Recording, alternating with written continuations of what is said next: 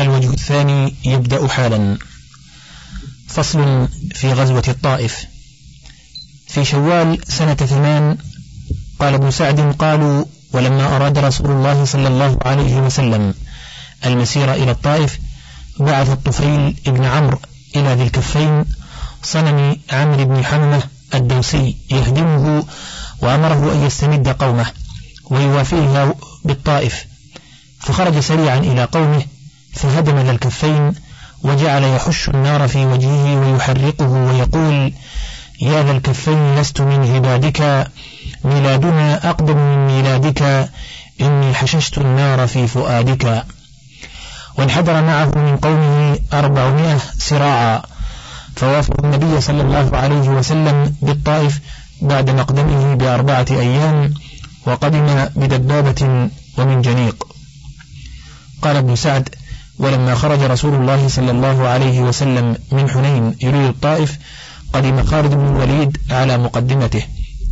وكانت ثقيف قد رموا حصنهم وأدخلوا فيه ما يصلح لهم لسنة. فلما انهزموا من أوطاس دخلوا حصنهم وأغلقوه عليهم.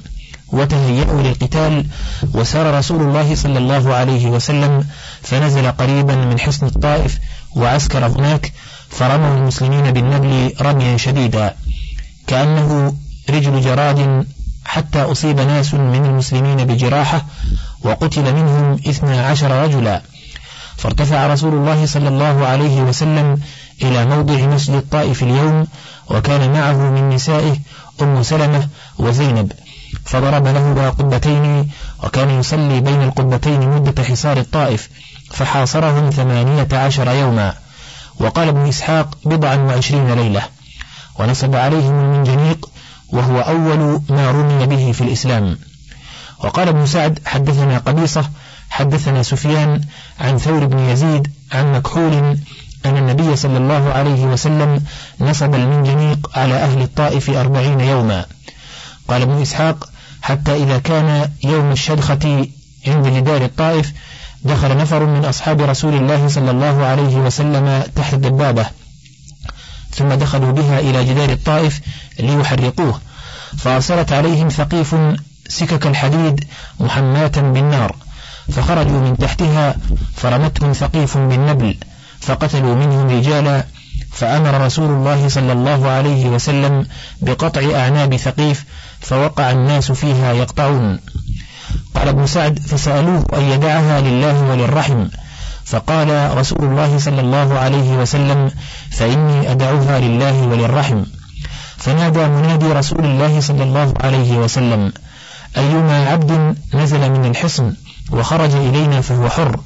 فخرج منهم بضعة عشر رجلا منهم أبو بكرة فاعتقهم رسول الله صلى الله عليه وسلم ودفع كل رجل منهم إلى رجل من المسلمين يمونه. فشق ذلك على أهل الطائف مشقة شديدة ولم يؤذن لرسول الله صلى الله عليه وسلم في فتح الطائف. واستشار رسول الله صلى الله عليه وسلم نوفل بن معاوية الديني فقال ما ترى؟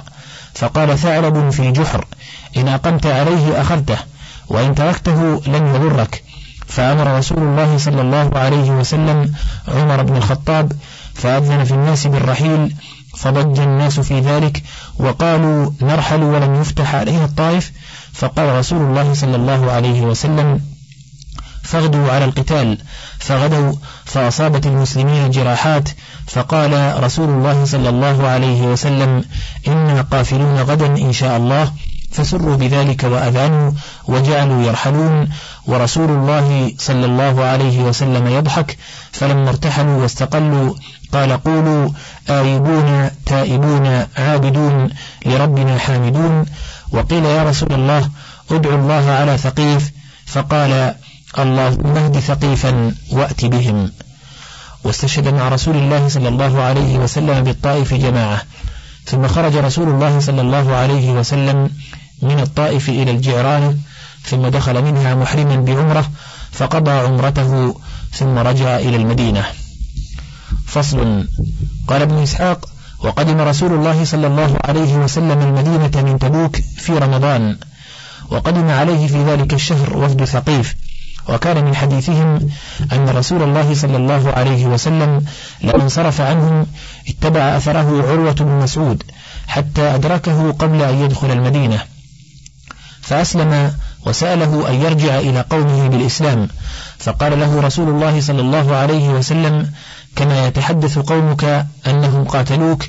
وعرف رسول الله صلى الله عليه وسلم أن فيهم نخوة الامتناع الذي كان منهم. فقال عروة يا رسول الله أنا أحب إليهم من أبكارهم وكان فيهم كذلك محبب مطاعا. فخرج يدعو قومه إلى الإسلام رجاء ألا يخالفوه لمنزلته فيهم. فلما أشرف عليهم على علمية لهم وقد دعاهم إلى الإسلام وأظهر لهم دينه رموه بالنبل من كل وجه فأصابه سهم فقتله. فقيل لعروة ما ترى في دمك؟ قال كرامة أكرمني الله بها وشهادة ساقها الله إلي. فليس في إلا ما في الشهداء الذين قتلوا مع رسول الله صلى الله عليه وسلم قبل أن يرتحل عنكم. فادفنوني معهم فدفنوه معهم فزعموا أن رسول الله صلى الله عليه وسلم قال فيه إن مثله في قومه كمثل صاحب ياسين في قومه. ثم أقامت ثقيف بعد قتل عروة أشهرا ثم إنهم ائتمروا بينهم. ورأوا أنهم لا طاقة لهم بحرب من حولهم من العرب وقد بايعوا وأسلموا.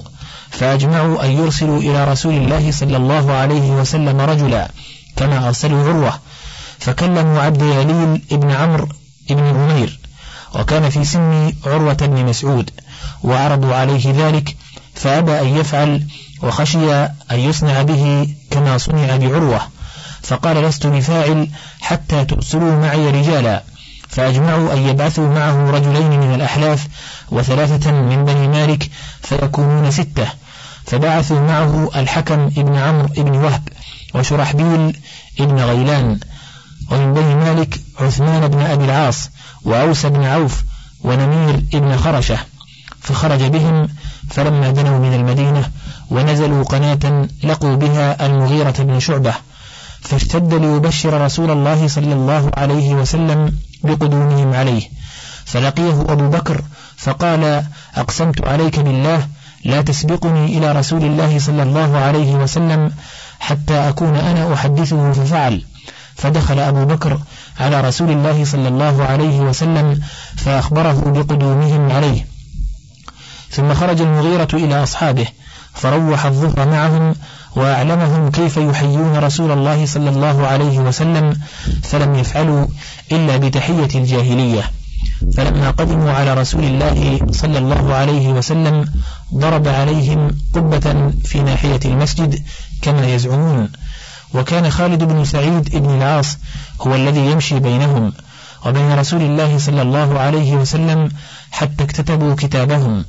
وكان خالد هو الذي كتبه وكانوا لا يأكلون طعاما يأتيهم من عند رسول الله صلى الله عليه وسلم حتى يأكل منه خالد حتى أسلموا. وقد كان فيما سألوا رسول الله صلى الله عليه وسلم أن يدع لهم الطاغية وهي اللات لا يهدمها ثلاث سنين.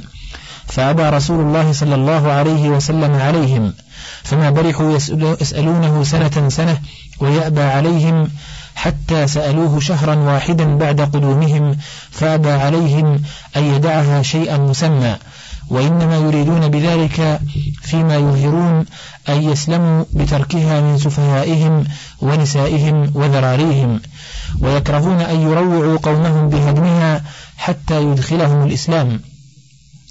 فأبى رسول الله صلى الله عليه وسلم إلا أن يبعث أبا سفيان ابن حرب والمغيرة بن شعبة يهدمانها.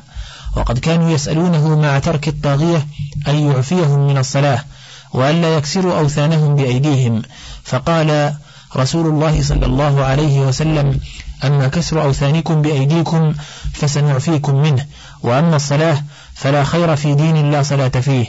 فلما أسلموا وكتب لهم رسول الله صلى الله عليه وسلم كتابا أمر عليهم عثمان بن أبي العاص وكان من أحدثهم سنا وذلك أنه كان من أحرصهم على التفقه في الإسلام وتعلم القرآن. فلما فرغوا من أمرهم وتوجهوا إلى بلادهم راجعين بعث رسول الله صلى الله عليه وسلم معهم أبا سفيان بن حرب والمغيرة بن شعبة في هدم الطاغية.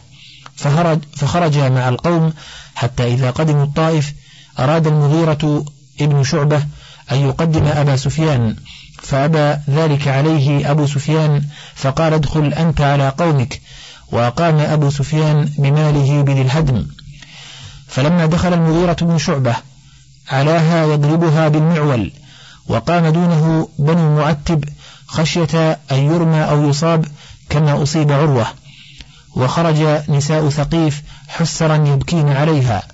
ويقول أبو سفيان والمغيرة يضربها بالفأس واهل لك واهل لك. فلما هدمها المغيرة وأخذ مالها وحليها أرسل إلى أبي سفيان مجموع مالها من الذهب والفضة والجزع. وقد كان أبو مليح ابن عروة وقارب ابن الأسود قدم على رسول الله صلى الله عليه وسلم قبل وفد ثقيف حين قتل عروة يريدان فراق ثقيف وألا يجامعاهم على شيء أبدا فأسلما. فقال لهما رسول الله صلى الله عليه وسلم توليا من شئتما. قال نتولى الله ورسوله. فقال رسول الله صلى الله عليه وسلم وخالكما أبا سفيان بن حرب. فقال وخالنا أبا سفيان. فلما أسلم أهل الطائف سأل أبو مليح رسول الله صلى الله عليه وسلم أن يقضي عن أبيه عروة دينا كان عليه من مال الطاغية فقال له رسول الله صلى الله عليه وسلم نعم.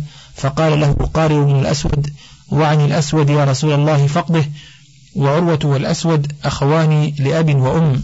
فقال رسول الله صلى الله عليه وسلم إن الأسود مات مشركا. فقال قارئ بن الأسود يا رسول الله لكن تصل مسلما ذا قرابة يعني نفسه وإنما الدين علي وأنا الذي أطلب به. فأمر النبي صلى الله عليه وسلم أبا سفيان أن يقضي دين عروة والأسود من مال الطاغية ففعل. وكان كتاب رسول الله صلى الله عليه وسلم الذي كتب لهم بسم الله الرحمن الرحيم من محمد النبي رسول الله إلى المؤمنين. إن عضاها وج وصيده حرام. لا يعبد. من وجد يصنع شيئا من ذلك فإنه يجلد. وتنزع ثيابه. فإن تعدى ذلك فإنه يؤخذ. فيبلغ به إلى النبي محمد. وإن هذا أمر النبي محمد رسول الله صلى الله عليه وسلم. فكتب خالد بن سعيد بأمر الرسول محمد بن عبد الله فلا يتعداه أحد فيظلم نفسه فيما أمر به محمد رسول الله. فهذه قصة ثقيف من أولها إلى آخرها. سقناها كما هي وإن تخلل بين غزوها وإسلامها غزاة تبوك وغيرها لكن آثرنا ألا نقطع قصتهم وأن ينتظم أولها بآخرها ليقع الكلام على فقه هذه القصة وأحكامها في موضع واحد. فنقول فيها من الفقه جواز القتال في الأشهر الحرم. ونسخ تحريم ذلك فإن رسول الله صلى الله عليه وسلم خرج من المدينة إلى مكة في أواخر شهر رمضان بعد مضي ثمان عشرة ليلة, ليلة منه والدليل عليه ما رواه أحمد في مسنده. حدثنا إسماعيل عن خالد الحذاء عن أبي قلابة عن أبي الأشعث عن شداد بن أوس أنه مر مع رسول الله صلى الله عليه وسلم زمن الفتح على رجل يحتجم بالبقيع لثمان عشرة ليلة خلت من رمضان وهو آخذ بيدي. فقال أفطر الحاجم والمحجوم. وهذا أصح من قول من قال إنه خرج لعشر خلون من رمضان. وهذا الإسناد على شرط مسلم فقد روى به بعينه إن الله كتب الإحسان على كل شيء.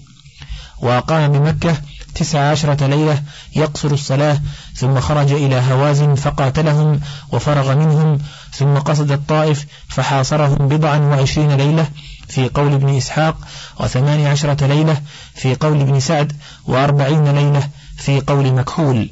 فإذا تأملت ذلك علمت أن بعض مدة الحصار في ذي القعدة ولا بد ولكن قد يقال لم يبتدئ القتال إلا في شوال فلما شرع فيه لم يقطعه للشهر الحرام ولكن من أين لكم أنه صلى الله عليه وسلم ابتدأ قتالا في شهر حرام؟ وفرق بين الابتداء والاستدامة. فصل.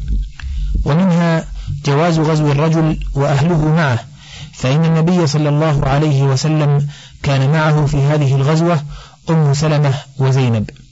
ومنها جواز نصب المنجنيق على الكفار ورميهم به وإن أفضى إلى قتل من لم يقاتل من النساء والذرية. ومنها جواز قطع شجر الكفار إذا كان ذلك يضعفهم ويغيظهم وهو أنكى فيهم. ومنها أن العبد إذا أبق من المشركين ولحق بالمسلمين صار حرا. قال سعيد بن منصور حدثنا يزيد بن هارون عن الحجاج عن مقسم عن أبي عباس قال كان رسول الله صلى الله عليه وسلم يعتق العبيد إذا جاءوا قبل مواليهم. وروى سعيد بن منصور أيضا قال قضى رسول الله صلى الله عليه وسلم في العبد وسيده قضيتين. قضى أن العبد إذا خرج من دار الحرب قبل سيده أنه حر فإن خرج سيده بعده لم يرد عليه. وقضى أن السيد إذا خرج قبل العبد ثم خرج العبد رد على سيده. وعن الشعبي عن رجل من ثقيف قال سألنا سألنا رسول الله صلى الله عليه وسلم أن يرد علينا أبا بكرة وكان عبدا لنا. أتى رسول الله صلى الله عليه وسلم وهو محاصر ثقيفا. فأسلم فأبى أن يرده علينا فقال هو طليق الله ثم طليق رسوله فلم يرده علينا. قال ابن المنذر وهذا قول كل من يحفظ عنه من أهل العلم. فصل. ومنها أن الإمام إذا حاصر حصنا ولم يفتح عليه ورأى مصلحة المسلمين في الرحيل عنه لم يلزمه مصابرته وجاز له ترك مصابرته وإنما تلزم المصابرة إذا كان فيها مصلحة راجحة على مفسدتها. فصل. ومنها أنه أحرم من الجعرانة بعمرة وكان داخلا إلى مكة وهذه هي السنة وذلك لمن دخلها من طريق الطائف وما يليه. وأما ما يفعله كثير ممن لا علم عندهم من الخروج من مكة إلى الجعرانة ليحرم منها بعمرة ثم يرجع إليها فهذا لم يفعله رسول الله صلى الله عليه وسلم ولا أحد من أصحابه البتة ولا استحبه أحد من أهل العلم وإنما يفعله عوام الناس زعموا أنه اقتداء بالنبي صلى الله عليه وسلم وغلطوا فإنه إنما أحرم منها داخلا إلى مكة ولم يخرج منها إلى الجيرانة ليحرم منها فهذا لون وسنته لون وبالله التوفيق. فصل. ومنها استجابة الله لرسوله صلى الله عليه وسلم دعاءه لثقيف أن يهديهم ويأتي بهم وقد حاربوه وقاتلوه وقتلوا جماعة من أصحابه وقتلوا رسول رسوله الذي أرسله إليهم يدعوهم إلى الله. ومع هذا كله فدعا لهم ولم يدعو عليهم. وهذا من كمال رأفته ورحمته ونصيحته صلوات الله وسلامه عليه. فصل. ومنها كمال محبة الصديق له وقصده التقرب إليه والتحبب بكل ما يمكنه. ولهذا ناشد المغيرة أن يدعه هو يبشر النبي صلى الله عليه وسلم بقدوم وفد الطائف ليكون هو الذي بشره وفرحه بذلك. وهذا يدل على أنه يجوز للرجل أن يسأل أخاه أن يؤثره بقربة من القرب وأنه يجوز للرجل أن يؤثر بها أخاه. وقول من قال من الفقهاء لا يجوز الإيثار بالقرب لا يصح وقد آثرت عائشة عمر بن الخطاب بدفنه في بيتها جوار النبي صلى الله عليه وسلم. وسألها عمر ذلك فلم تكره له السؤال ولا لها البذل. وعلى هذا فإذا سأل الرجل غيره أن يؤثره بمقامه في الصف الأول لم يكره له السؤال ولا لذلك البذل ونظائره ومن تأمل سيرة الصحابة وجدهم غير كارهين لذلك ولا ممتنعين منه وهل هذا إلا كرم وسخاء وإيثار على النفس بما هو أعظم محبوباتها تفريحا لأخيه المسلم وتعظيما لقدره وإجابة له إلى ما سأله وترغيبا له في الخير وقد يكون ثواب كل واحد من هذه الخصال راجحا على ثواب تلك القربة فيكون المؤثر بها ممن تاجر فبذل قربه وأخذها أضعافا وعلى هذا فلا يمتنع أن يؤثر صاحب الماء بمائه أن يتوضأ به ويتيمم هو إذا كان لا بد من تيمم أحدهما. فآثر أخاه وحاز فضيلة الإيثار وفضيلة الطهر بالتراب ولا يمنع هذا كتاب كتاب ولا سنة ولا مكارم وأخلاق وعلى هذا فإذا اشتد العطش بجماعة وعاينوا التلف ومع بعضهم ماء فآثر على نفسه واستسلم للموت كان ذلك جائزا ولم يقل إنه قاتل لنفسه ولا أنه فعل محرما بل هذا غاية الجود والسخاء. كما قال تعالى ويؤثرون على أنفسهم ولو كان بهم خصاصة وقد جرى هذا بعينه لجماعة من الصحابة في فتوح الشام. وعد ذلك من مناقبهم وفضائلهم وهل إهداء القرب المجمع عليها والمتنازع فيها إلى الميت إلا إيثار بثوابها وهو عين الإيثار بالقرب فأي فرق بأن يؤثره بفعلها ليحرز ثوابها وبين أن يعمل ثم يؤثره بثوابها وبالله التوفيق. فصل. ومنها أنه لا يجوز إبقاء مواضع الشرك والطواغيت بعد القدرة على هدمها وإبطالها يوما واحدا فإنها شعائر الكفر والشرك وهي أعظم المنكرات فلا يجوز الإقرار عليها مع القدرة البتة.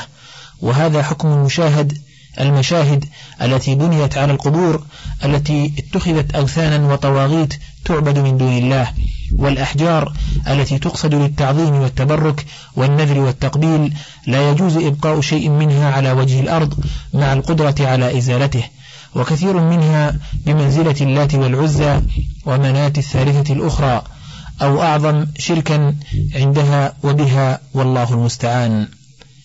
ولم يكن أحد من أرباب هذه الطواغيت يعتقد أنها تخلق وترزق وتميت وتحيي وإنما كانوا يفعلون عندها وبها ما يفعله إخوانهم من المشركين اليوم عند طواغيتهم فاتبع هؤلاء سنن من كان قبلهم وسلكوا سبيلهم حذو القذة بالقذة وأخذوا مأخذهم شبرا بشبر وذراعا بذراع وغلب الشرك على أكثر النفوس لظهور الجهل وخفاء العلم فصار المعروف منكرا والمنكر معروفا والسنة بدعة والبدعة سنة ونشأ في ذلك الصغير وهرم عليه الكبير وطمست الأعلام واشتدت غربة الإسلام وقل العلماء وغلب السفهاء وتفاقم الأمر واشتد البأس وظهر الفساد في البر والبحر بما كسبت أيدي الناس ولكن لا تزال طائفة من العصابة المحمدية بالحق قائمين ولأهل الشرك والبدع مجاهدين إلى أن يرث الله سبحانه الأرض ومن عليها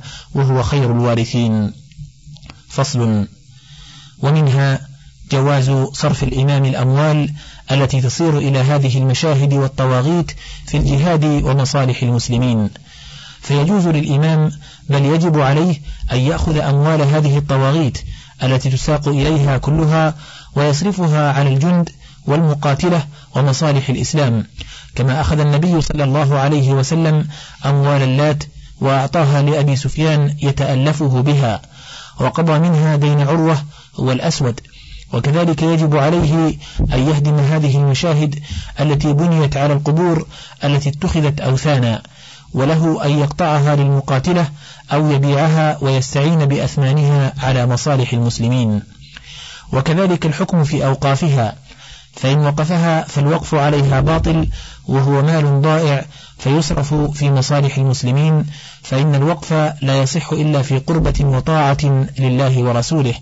فلا يصح الوقف على مشهد ولا قبر يسرج عليه ويعظم وينذر له ويحج إليه ويعبد من دون الله ويتخذ وثنا من دونه وهذا مما لا يخالف فيه أحد من أئمة الإسلام ومن اتبع سبيلهم. فصل ومنها أن وادي وج وهو واد بالطائف حرم يحرم صيده وقطع شجره. وقد اختلف الفقهاء في ذلك. والجمهور قالوا ليس في البقاع حرم إلا مكة والمدينة. وأبو حنيفة خالفهم في حرم المدينة. وقال الشافعي رحمه الله في أحد قوليه وج حرم يحرم صيده وشجره واحتج لهذا القول بحديثين أحدهما هذا الذي تقدم والثاني حديث عروة ابن زبير عن أبيه زبير أن النبي صلى الله عليه وسلم قال إن صيد وج وعضاهه حرم محرم لله. رواه الإمام أحمد وأبو داود. وهذا الحديث يعرف بمحمد بن عبد الله بن إنسان عن أبيه عن عروة. قال البخاري في تاريخه لا يتابع عليه. قلت وفي سماع عروة من أبيه نظر وإن كان قد رآه والله أعلم. فصل. ولما قدم رسول الله صلى الله عليه وسلم المدينة ودخلت سنة تسع بعث المصدقين يأخذون الصدقات من الأعراب. قال ابن سعد ثم بعث رسول الله صلى الله عليه وسلم المصدقين. قالوا لما رأى رسول الله صلى الله عليه وسلم هلال المحرم سنة تسع بعث المصدقين يصدقون العرب فبعث عيينة بن حصن إلى بني تميم وبعث يزيد بن الحسين إلى أسلم وغفار وبعث عباد بن بشر الأشهلي إلى سليم ومزينة. وبعث رافع بن مكيث إلى جهينة. وبعث عمرو بن العاص إلى بني فزارة وبعث الضحاك بن سفيان إلى بني كلاب. وبعث بشر بن سفيان إلى بني كعب. وبعث ابن اللتبية الأزدي إلى بني ذبيان. وأمر رسول الله صلى الله عليه وسلم المصدقين أن يأخذوا العفو منهم ويتوقوا كرائم أموالهم.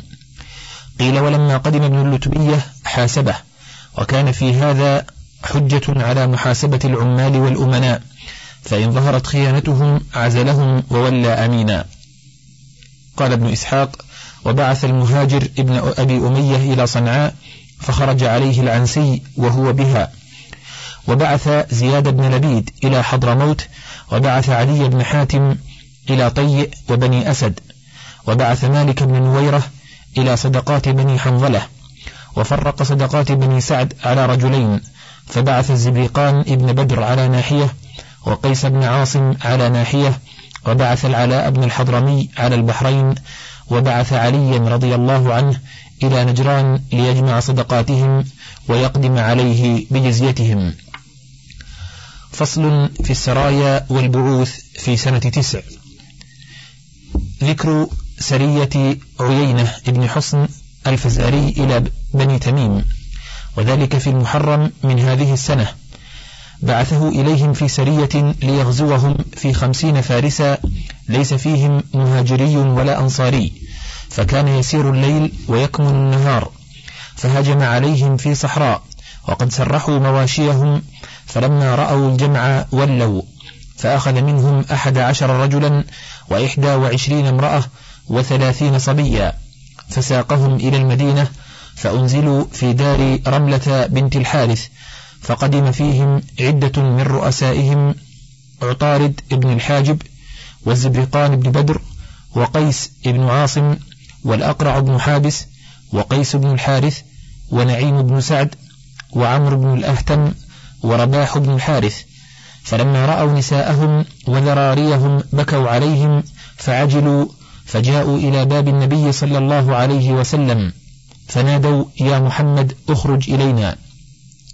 فخرج رسول الله صلى الله عليه وسلم وأقام بلال الصلاة وتعلقوا برسول الله صلى الله عليه وسلم يكلمونه فوقف معهم ثم مضى فصلى الظهر ثم جلس في صحن المسجد فقدموا عطارد ابن حاجب فتكلم وخطب فأمر رسول الله صلى الله عليه وسلم ثابت بن قيس ابن شماس فأجابهم وأنزل الله فيهم إن الذين ينادونك من وراء الحجرات أكثرهم لا يعقلون ولو أنهم صبروا حتى تخرج إليهم لكان خيرا لهم والله غفور رحيم.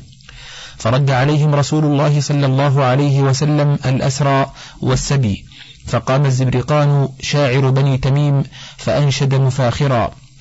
نحن الكرام فلا حي يعادلنا. منا الملوك ومنا تنصب البيع. وكم قسرنا من الأحياء كلهم عند النهاب وفضل العز يتبع. ونحن يطعم عند القحط مطعمنا. من الشواء إذا لم يؤنس القزع. بما ترى الناس تأتينا سراتكم من كل أرض هويا ثم نصطنع فننحر الكوم عبطا في أرومتنا. للنازلين إذا ما أنزلوا شبعوا.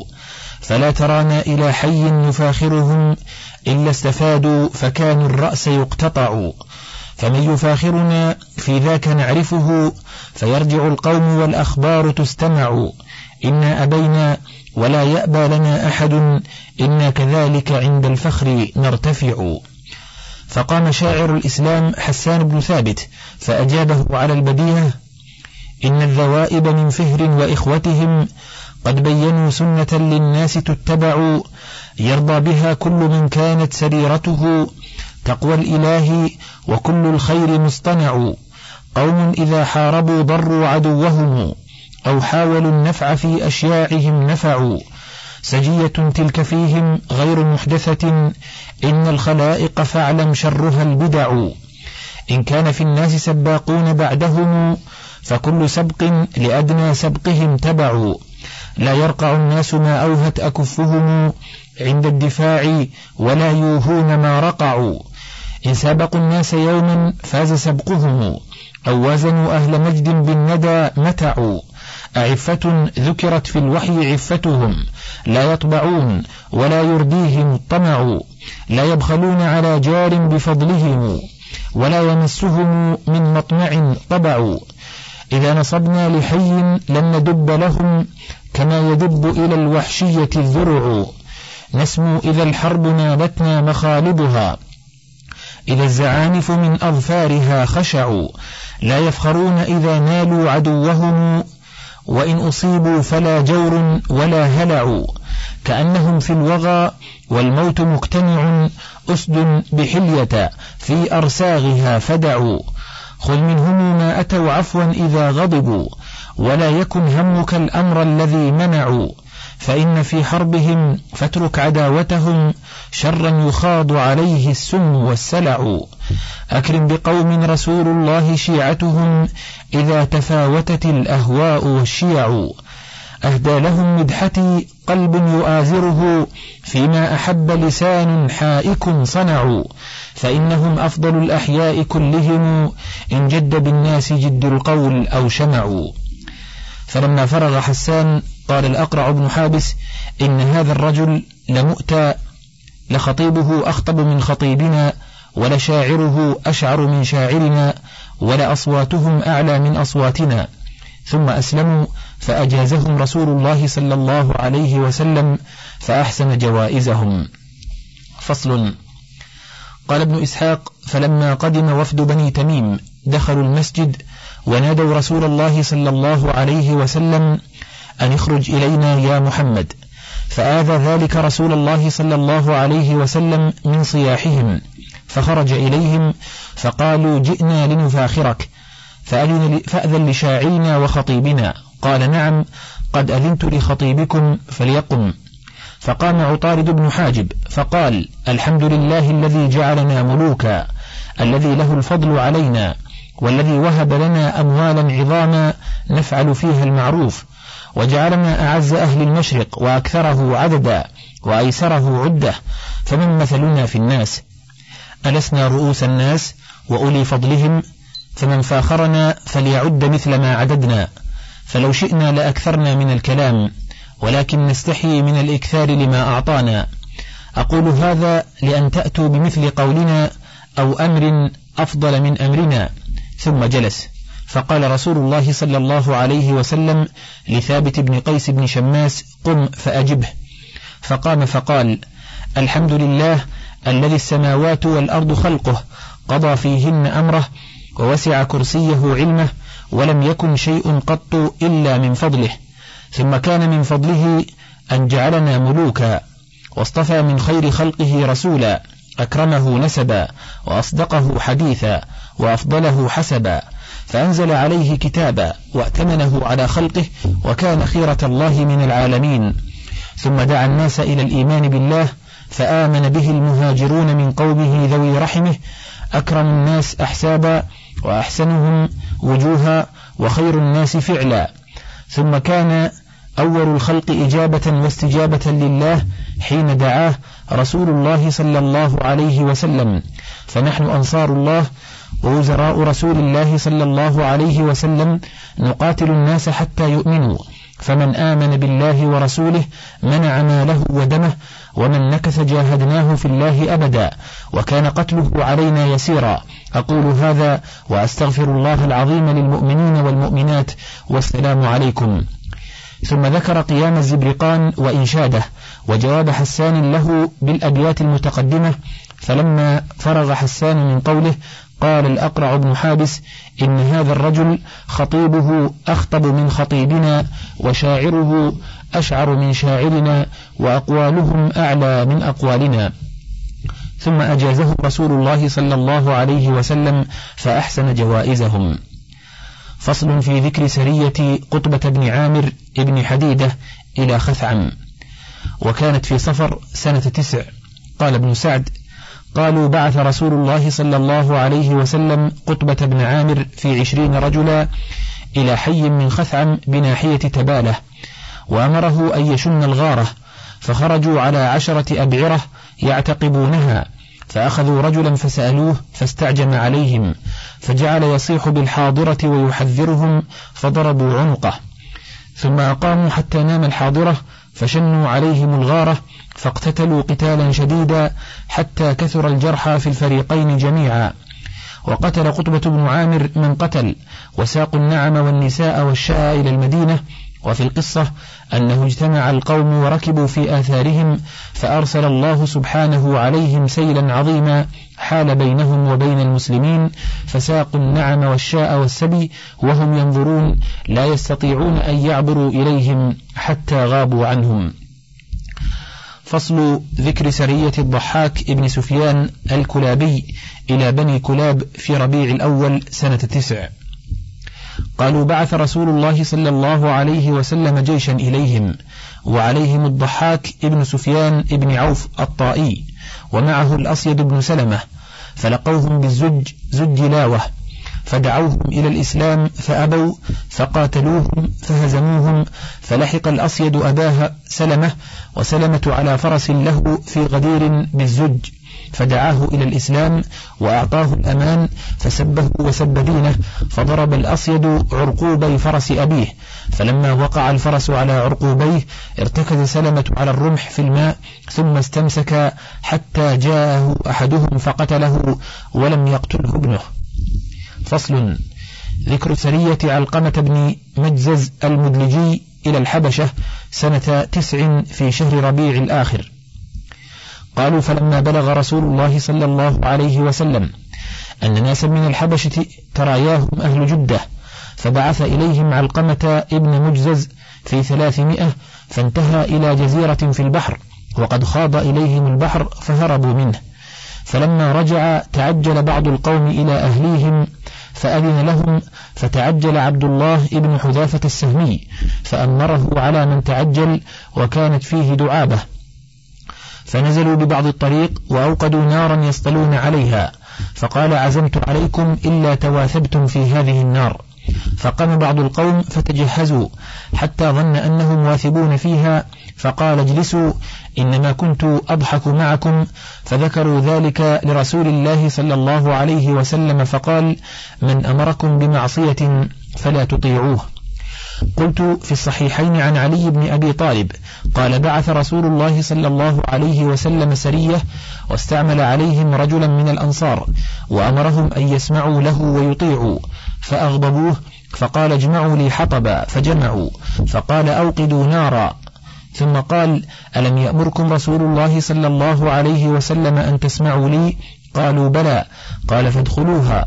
فنظر بعضهم إلى بعض وقالوا إنما فررنا إلى رسول الله صلى الله عليه وسلم من النار فكانوا كذلك حتى سكن غضبه وطفئت النار فلما رجعوا ذكروا ذلك لرسول الله صلى الله عليه وسلم فقال لو دخلوها ما خرجوا منها أبدا وقال لا طاعة في معصية الله إنما الطاعة في المعروف فهذا فيه أن الأمير كان من الأنصار وأن رسول الله صلى الله عليه وسلم هو الذي أمره وأن الغضب حمله على ذلك.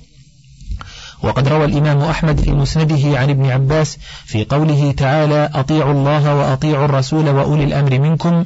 قال نزلت في عبد الله بن حذافة ابن قيس بن عدي بعثه رسول الله صلى الله عليه وسلم في سرية فإما أن يكونا واقعتين أو يكون حديث علي هو المحفوظ والله أعلم. فصل في ذكر سرية علي بن أبي طالب رضي الله عنه إلى صنم طيء ليهدمه في هذه السنة. قالوا وبعث رسول الله صلى الله عليه وسلم علي بن أبي طالب في مئة وخمسين رجلا من الأنصار على مئة بعير وخمسين فرسا. ومعه راية سوداء ولواء أبيض إلى الفلس وهو صنم طيء ليهدمه. فشنوا الغارة على محلة آل حاتم مع الفجر فهدموه وملأوا أيديهم من السبي والنعم والشاء. وفي السبي أخت عدي بن حاتم. وهرب عدي إلى الشام ووجدوا في خزانته ثلاثة أسياف وثلاثة أدراع فاستعمل على السبي أبا قتادة وعلى الماشية والرثة عبد الملك ابن عتيك وقسم الغنائم في الطريق وعزل الصفي لرسول الله صلى الله عليه وسلم ولم يقسم على آل حاتم حتى قدم بهم المدينة. قال ابن إسحاق قال عدي بن حاتم ما كان رجل من العرب أشد كراهية لرسول الله صلى الله عليه وسلم مني حين سمعت به. صلى الله عليه وسلم وكنت امرأ شريفا وكنت نصرانيا وكنت أسير في قومي بالمرباع وكنت في نفسي على دين وكنت ملكا في قومي. فلما سمعت برسول الله صلى الله عليه وسلم كرهته فقلت لغلام عربي كان لي وكان راعيا لإبلي لا أبالك اعدد لي من إبلي أجمالا ذللا سمانا فاحبسها قريبا مني. فإذا سمعت بجيش لمحمد قد وطئ هذه البلاد فآذني. ففعل ثم إنه أتاني ذات غداه فقال يا عدي ما كنت صانعا إذا غشيتك خيل محمد فاصنعه الآن فإني قد رأيت رايات فسألت عنها فقالوا هذه جيوش محمد. قال فقلت فقرب إلي أجمالي. فقربها فاحتملت بأهلي وولدي ثم قلت الحق بأهلي ديني من النصارى بالشام. وخلفت بنتا لحاتم في الحاضرة فلما قدمت الشام أقمت بها وتحالفني خيل رسول الله صلى الله عليه وسلم فتصيب ابنة حاتم في من أصابت. انتهى الشريط التاسع والثلاثون من كتاب زاد المعاد وله بقية على الشريط الأربعين.